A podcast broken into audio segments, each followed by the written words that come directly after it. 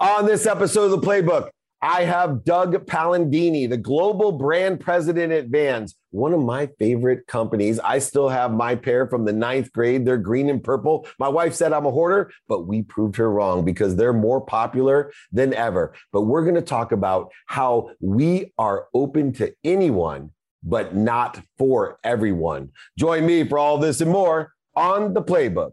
This is Entrepreneurs the Playbook where each week I bring you some of the greatest athletes, celebrities, and entrepreneurs to talk about their personal and professional playbook to success and what made them champions on the field and in the boardroom.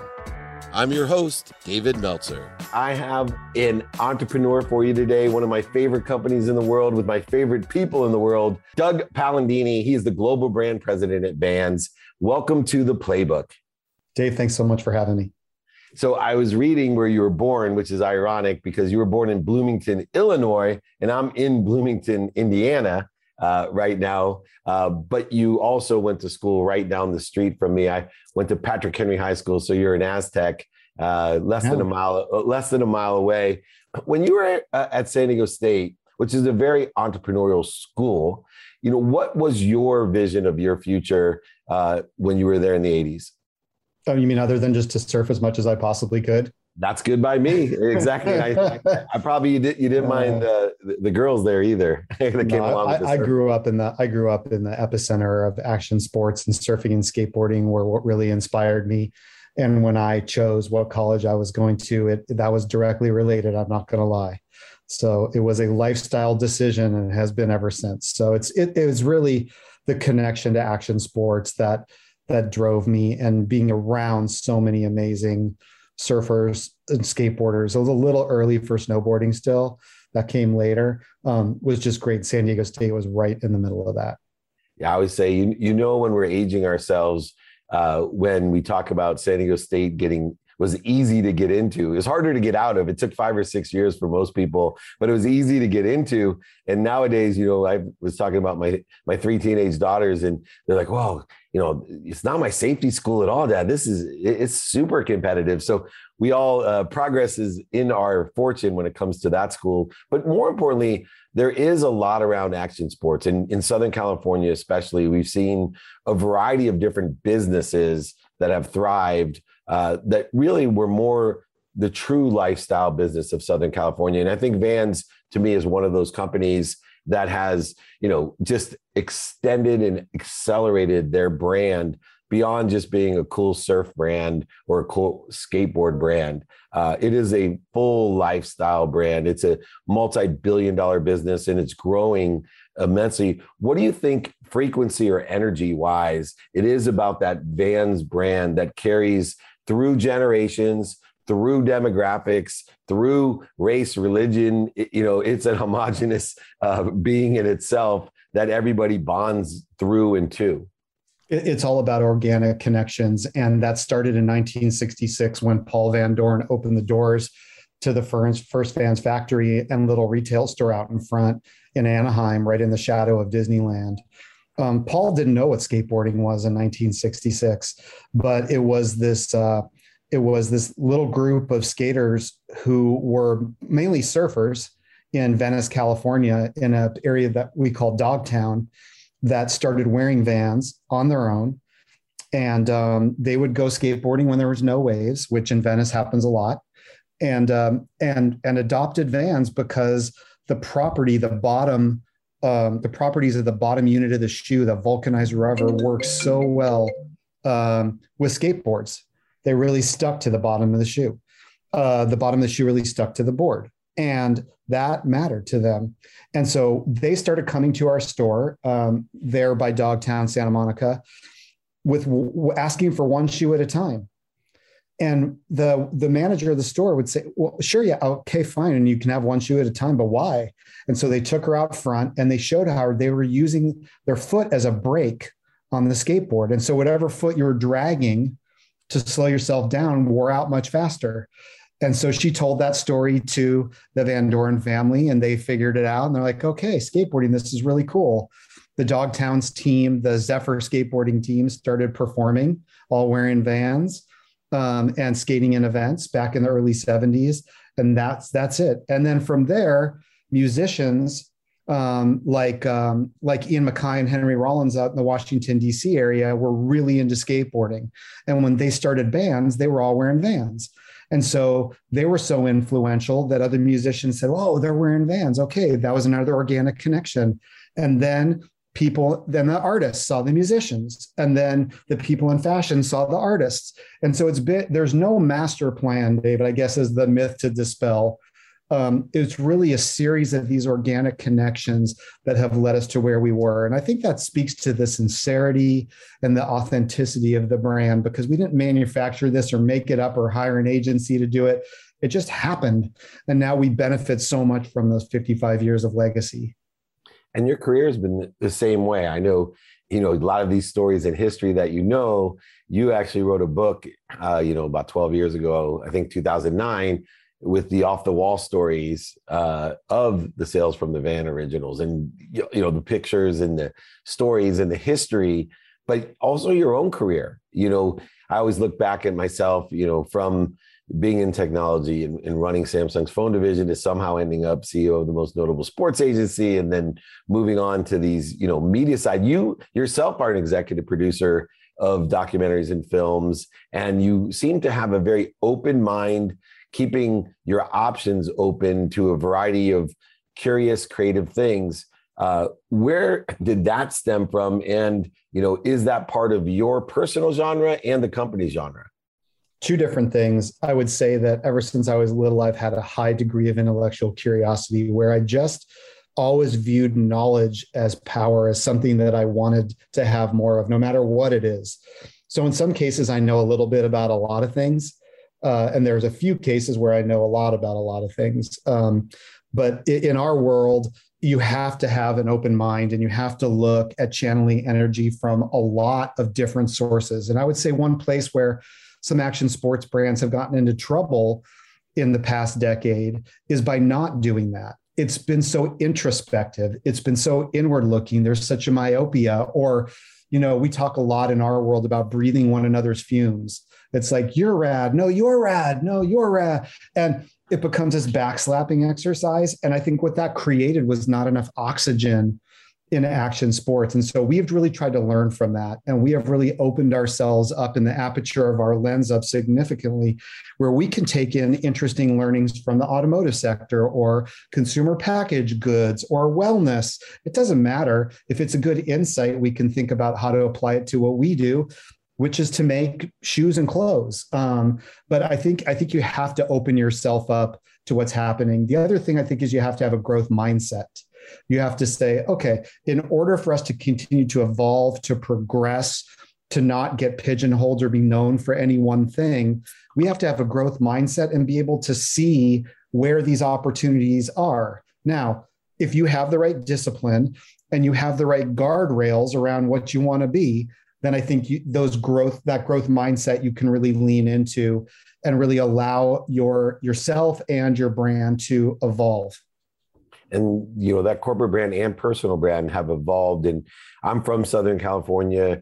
Your reputation is one of humility and and you know what I, I would say there's two types of people ignorant people and ignorant people there's ignorant arrogant people that think they know everything and walk around with great hubris from success and then there's the ignorant, humble people.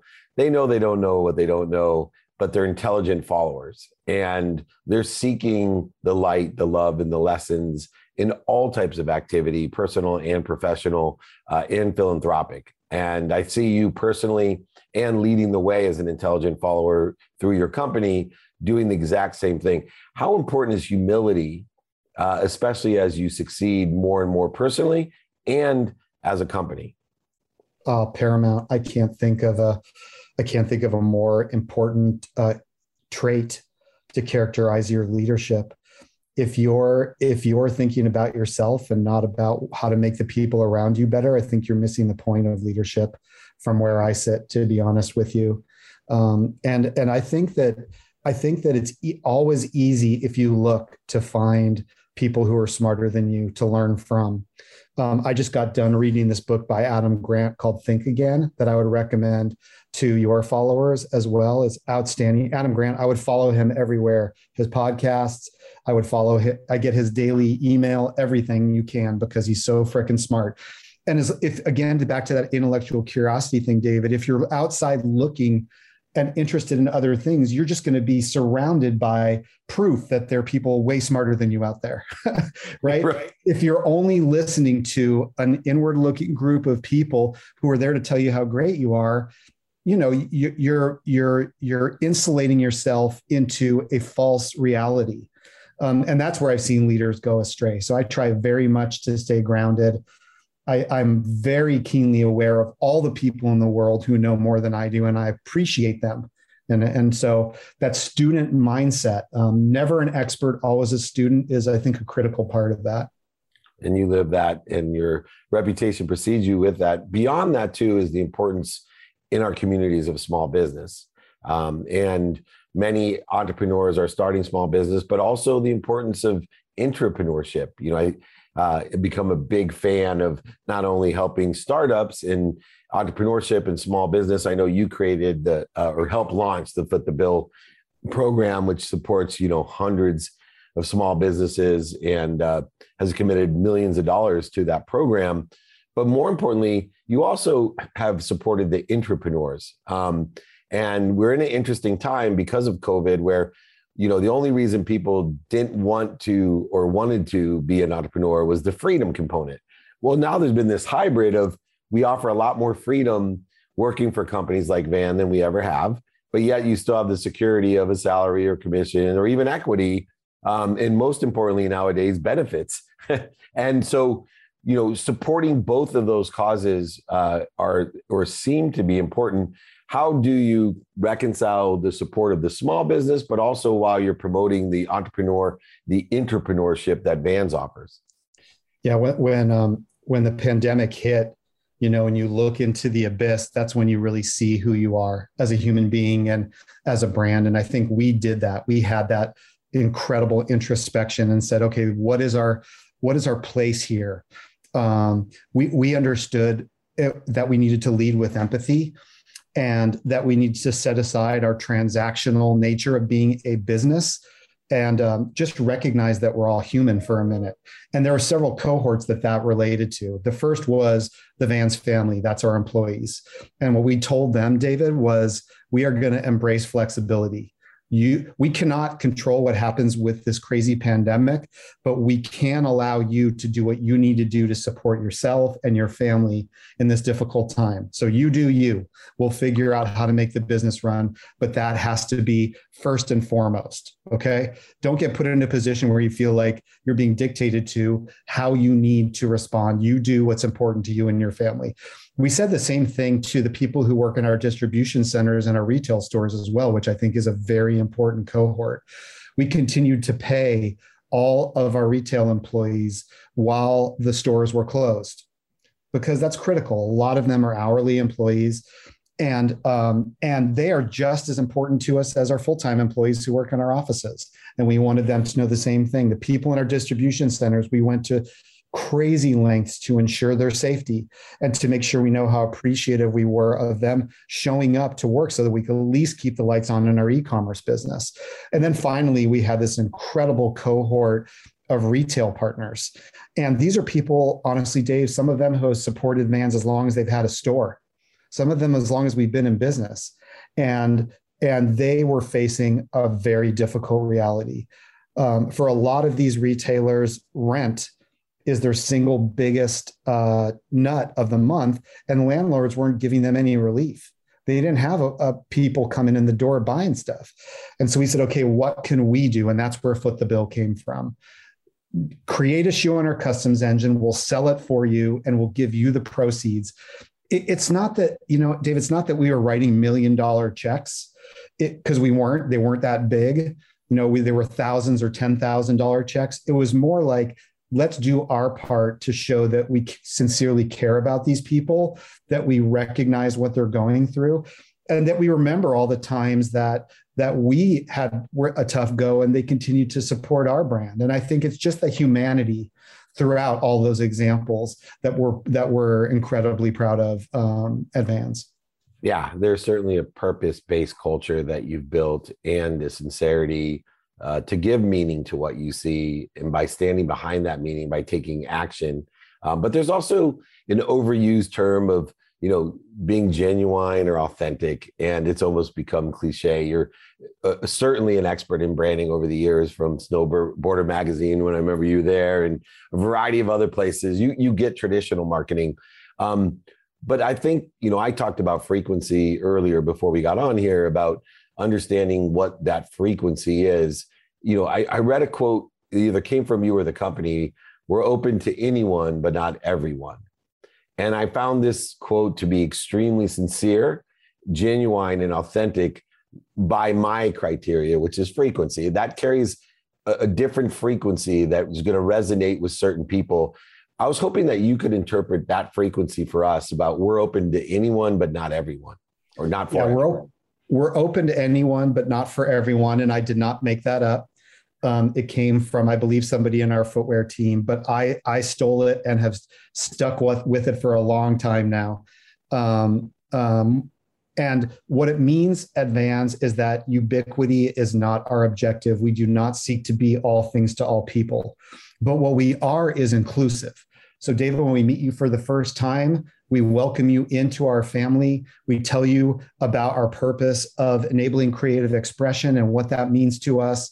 The pill our cultural pillars of art and music and action sports and street culture.